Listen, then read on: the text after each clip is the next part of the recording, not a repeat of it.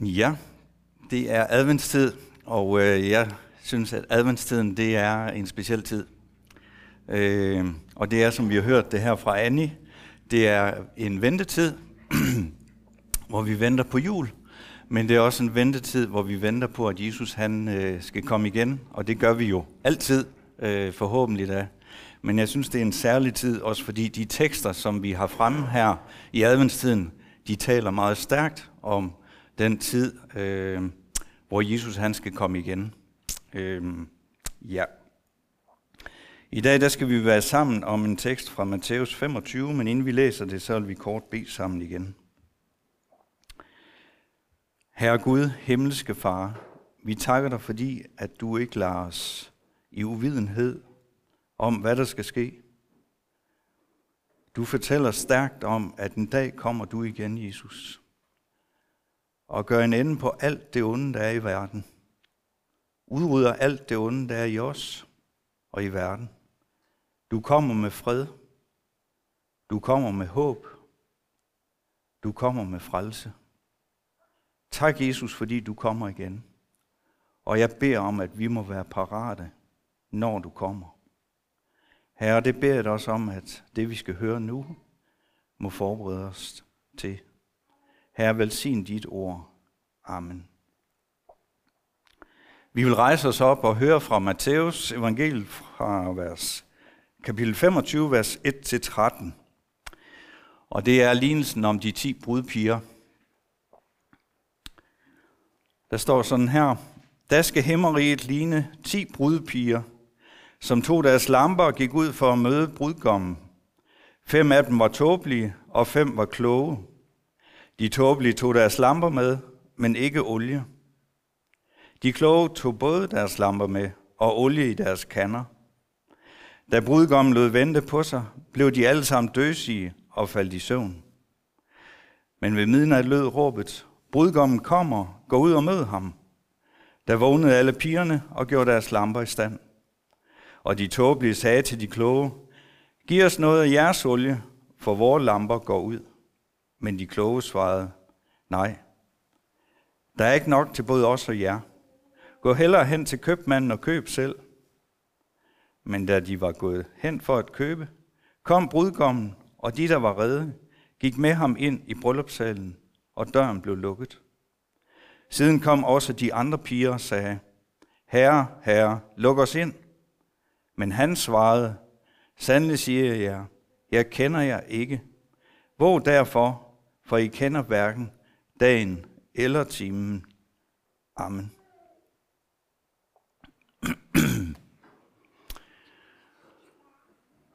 I gamle, gamle dage,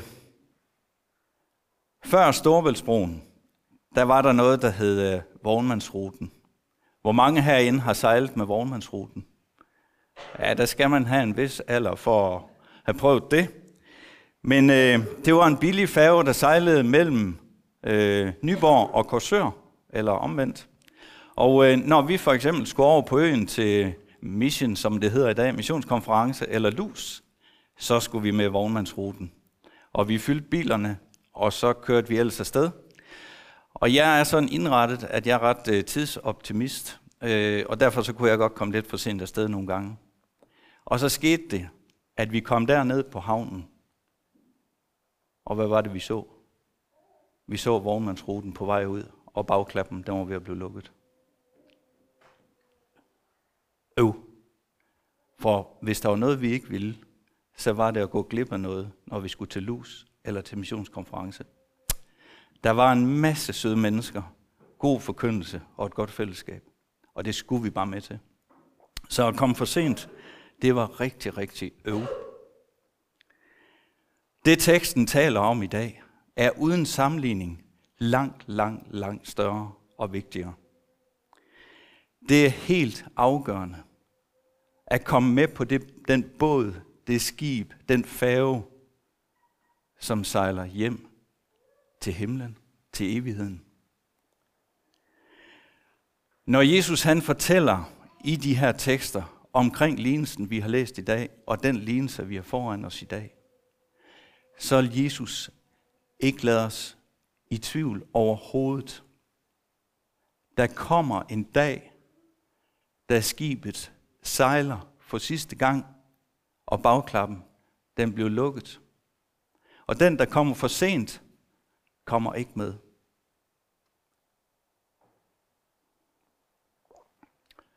Når Jesus kommer igen, for det gør han, så ved vi ikke, hvornår. Derfor gælder det om at være klar. Det er tydeligt, at de tekster, der er omkring her, at for mange, ja for alle, så bliver det en overraskelse. Det bliver uventet, at Jesus kommer igen. Uventet på den måde, at vi ikke ved, hvornår det sker. Men for den, der er klar, så bliver det ikke uventet, fordi vi glæder os til den dag, hvor Jesus han kommer igen. For andre, der bliver det den mest forfærdelige dag af alle. For begge grupper, for dem, der er klar, og dem, der ikke er klar, gælder det. Vi ved ikke, hvornår. Men der står i kapitel 24, vers 40, der skal der være to mænd ude på marken. Den ene tages med, og den anden lades tilbage. To kvinder skal male på samme kværn. Den ene tages med, og den anden lades tilbage. Og i vers øh, 42 står der, Våg derfor, for I ved ikke, hvad dag jeres herre kommer. Men det ved I, at hvis det husets herre, i hvilken nattevagt tyven kommer, vil han våge og forhindre, at nogen brød ind i hans hus. Derfor skal I også være redde. For menneskesønnen kommer i den time, I ikke venter. Selvom der er mange ting i den her verden, med alt det, der sker omkring os, der peger i retning af, at Jesus snart kommer igen, så ved vi ikke, hvornår han kommer. Både af de tekster omkring her og af teksten i dag, der er det jo helt tydeligt, at det ikke er alle, der kommer med ind. Der er fem, der kommer med ind, og fem, der ikke gør. Og det er jo en tanke, der ikke er til at holde ud. Jeg synes, det er frygteligt. Det er frygteligt. Men det bliver enten til et liv sammen med Jesus i evigheden, eller til et liv uden ham. Til den ene gruppe, der vil Jesus sige, kom indenfor, jeg har glædet mig til at se dig. Til den anden gruppe, der vil Jesus sige, jeg kender jer ikke. Og så er døren lukket. Bagklappen på skibet lukkes for sidste gang, og den bliver ikke åbnet igen. Derfor skal vi være parate, når Jesus kommer igen. Han kommer snart, og det er godt at tænke på.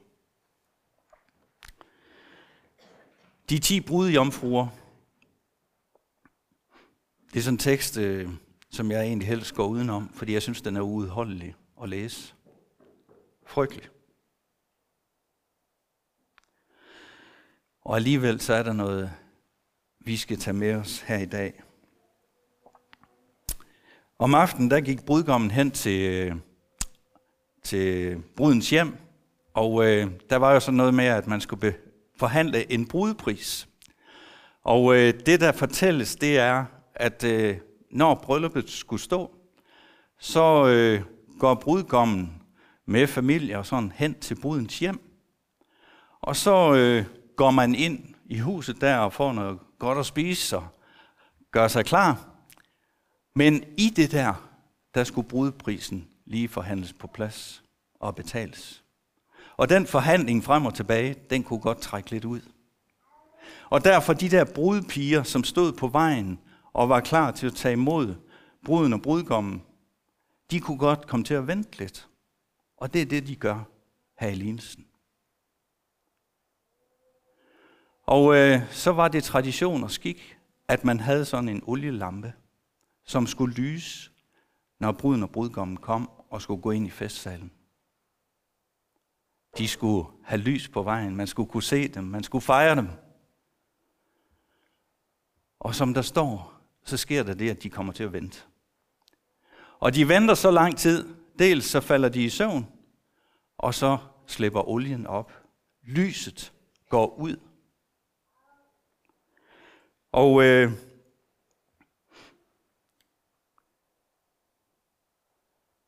de har garanteret glædet sig alle sammen.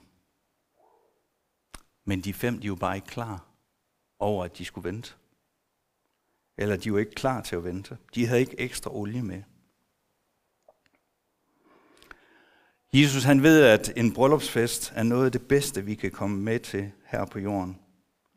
Derfor sammenligner han ofte Guds rige med en fest, med den, den himmelske bryllupsfest.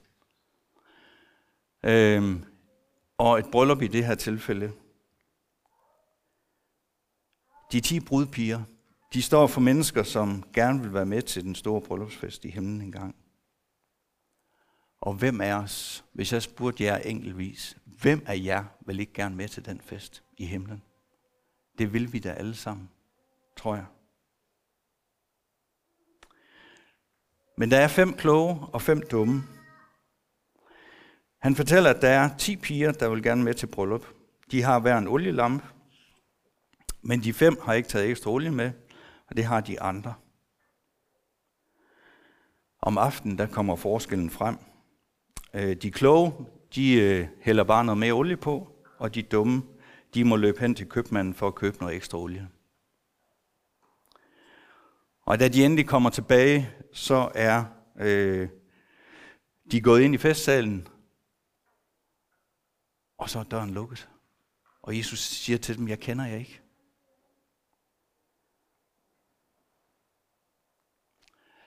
Noget af det, jeg har undret mig over i den her tekst, det er, at Jesus han kalder dem for kloge og dumme.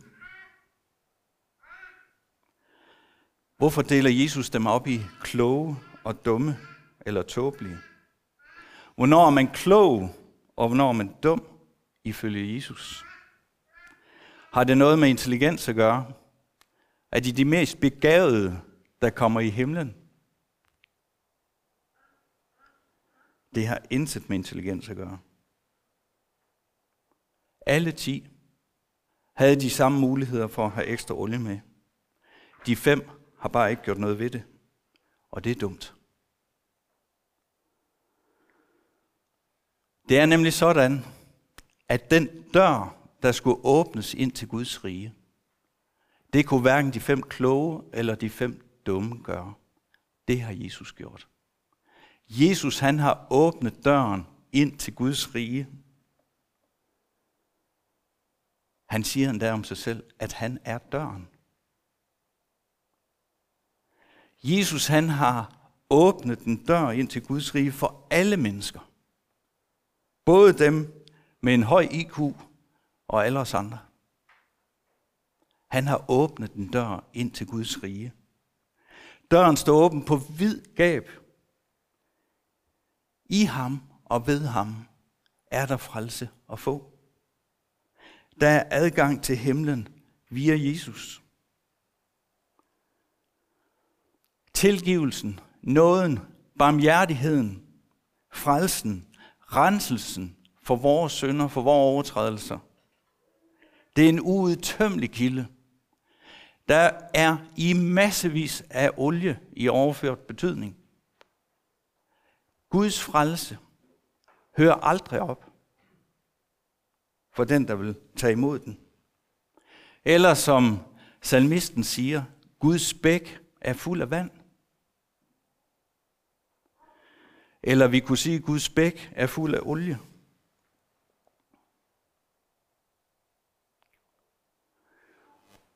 Jeg ved ikke, hvordan du har det. Hvordan, hvad, du, hvad du tænker om det med, men din søn.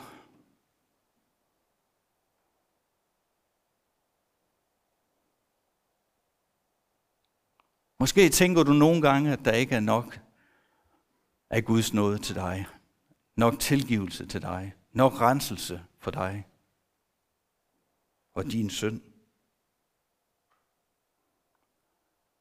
Der vil jeg gerne sige, at for alle, både de kloge og de dumme, der var der olie nok. De fem havde bare ikke taget imod det. Og derfor er de dumme. De havde forladt det. Hvis vi skal skære det helt ind til benet, der jeg ved godt, der er givet mange bud på, hvad olien er et billede på, og nogle gange så skal man passe på med de her lignelser og bevæge sig for meget ud i at, at tolke på det. Men jeg tror, af sammenhængen, så kan vi koge det helt ned til at sige, at olien, det er Jesus. Helt enkelt søndagsskolesvar. Det er Jesus. De fem havde Jesus, de fem andre havde ikke. Den, der har sønnen, har livet. Den, der ikke har Guds søn, har ikke livet. Oversat, så handler det om at have Jesus i sit liv som frelser. Men vi kan miste ham. Vi kan vælge ham fra og sige, Jesus, jeg har ikke brug for dig. Og så kommer man ikke med på færgen.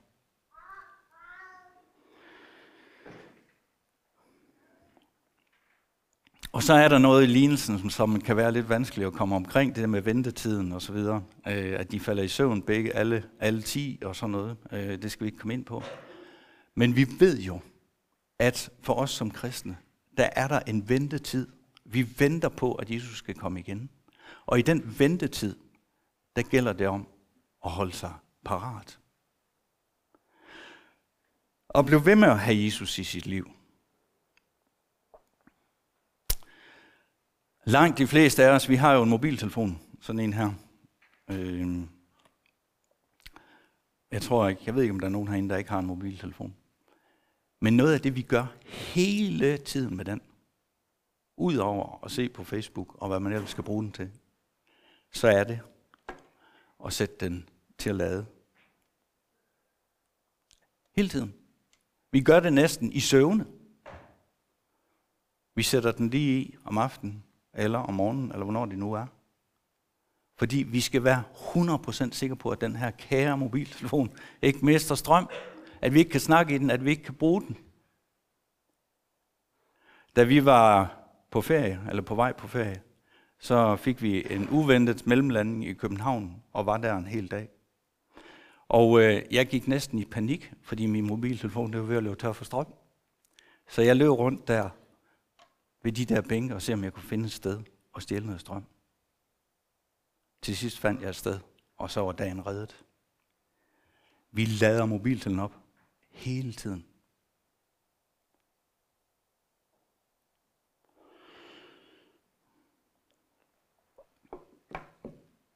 vores trosliv, vores liv med Jesus, skal på en måde lades op hele tiden.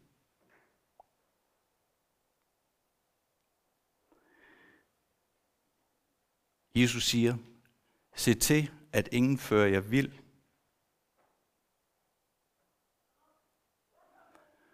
Jeg tror, en af de ting, vi står i fare for, det er ikke at blive ladet op.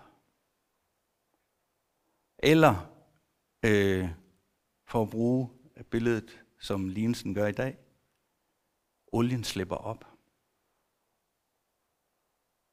Lyset går ud, og til sidst mister vi forbindelsen til Jesus.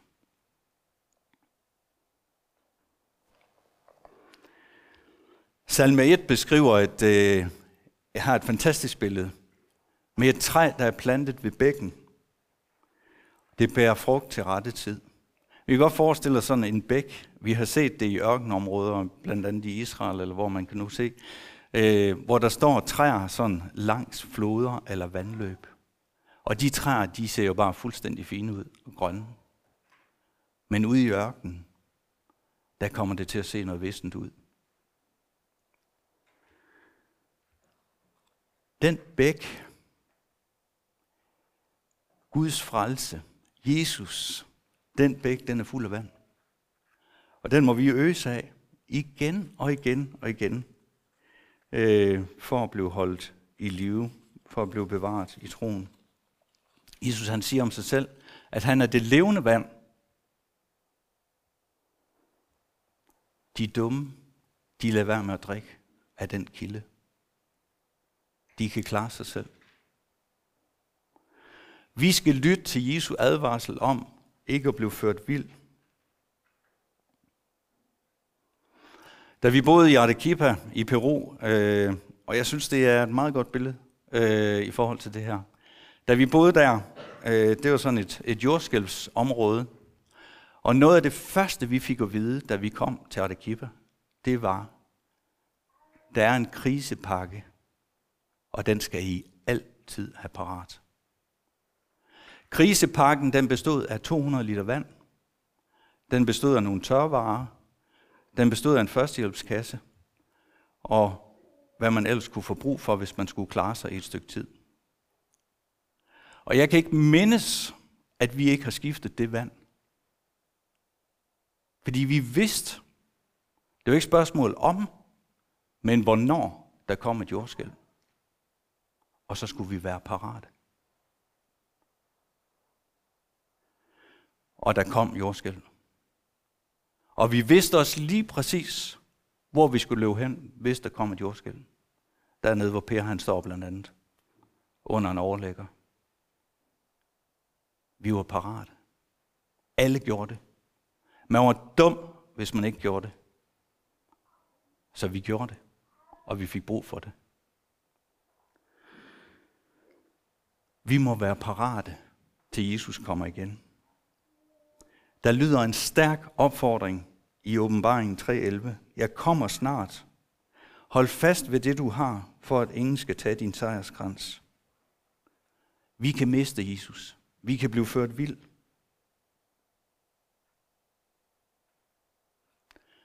Nu vil jeg gerne have, at I lige bruger to minutter, bare lige til at sidde og reflektere over, hvordan holder du dig klar til, at Jesus han kommer igen? Hvordan holder du dig klar til, at Jesus han kommer igen? Eller sagt med Jesu ord, våg derfor, for I kender hverken dagen eller timen. Brug lige to minutter til at sidde og reflektere over det.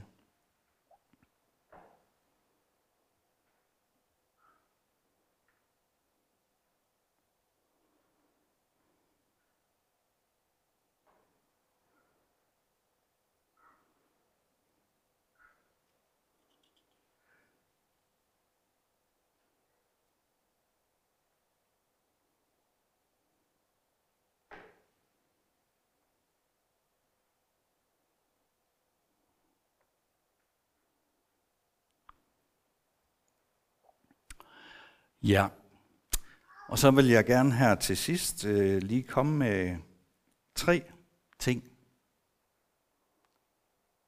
som holder olie på lampen, kan man sige. Det første, troen kommer af det, der høres.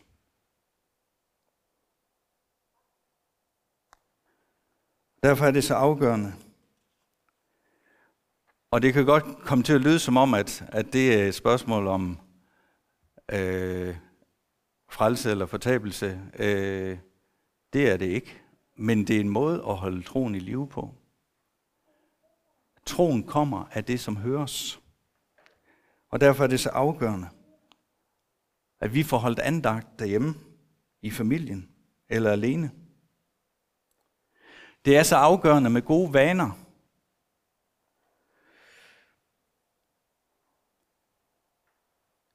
der står om disciplene, om Jesus, om Paulus, at efter sædvane, altså, det er jo et gammelt ord, men de havde en, en vane med at gå hen i synagogen hver uge og få skrifterne læst op og høre, hvad der blev prædiket. De havde brug for at høre, for ikke at blive ført vild. Det handler om det her med at holde fast ved det, du har. Lav gode vaner i familien.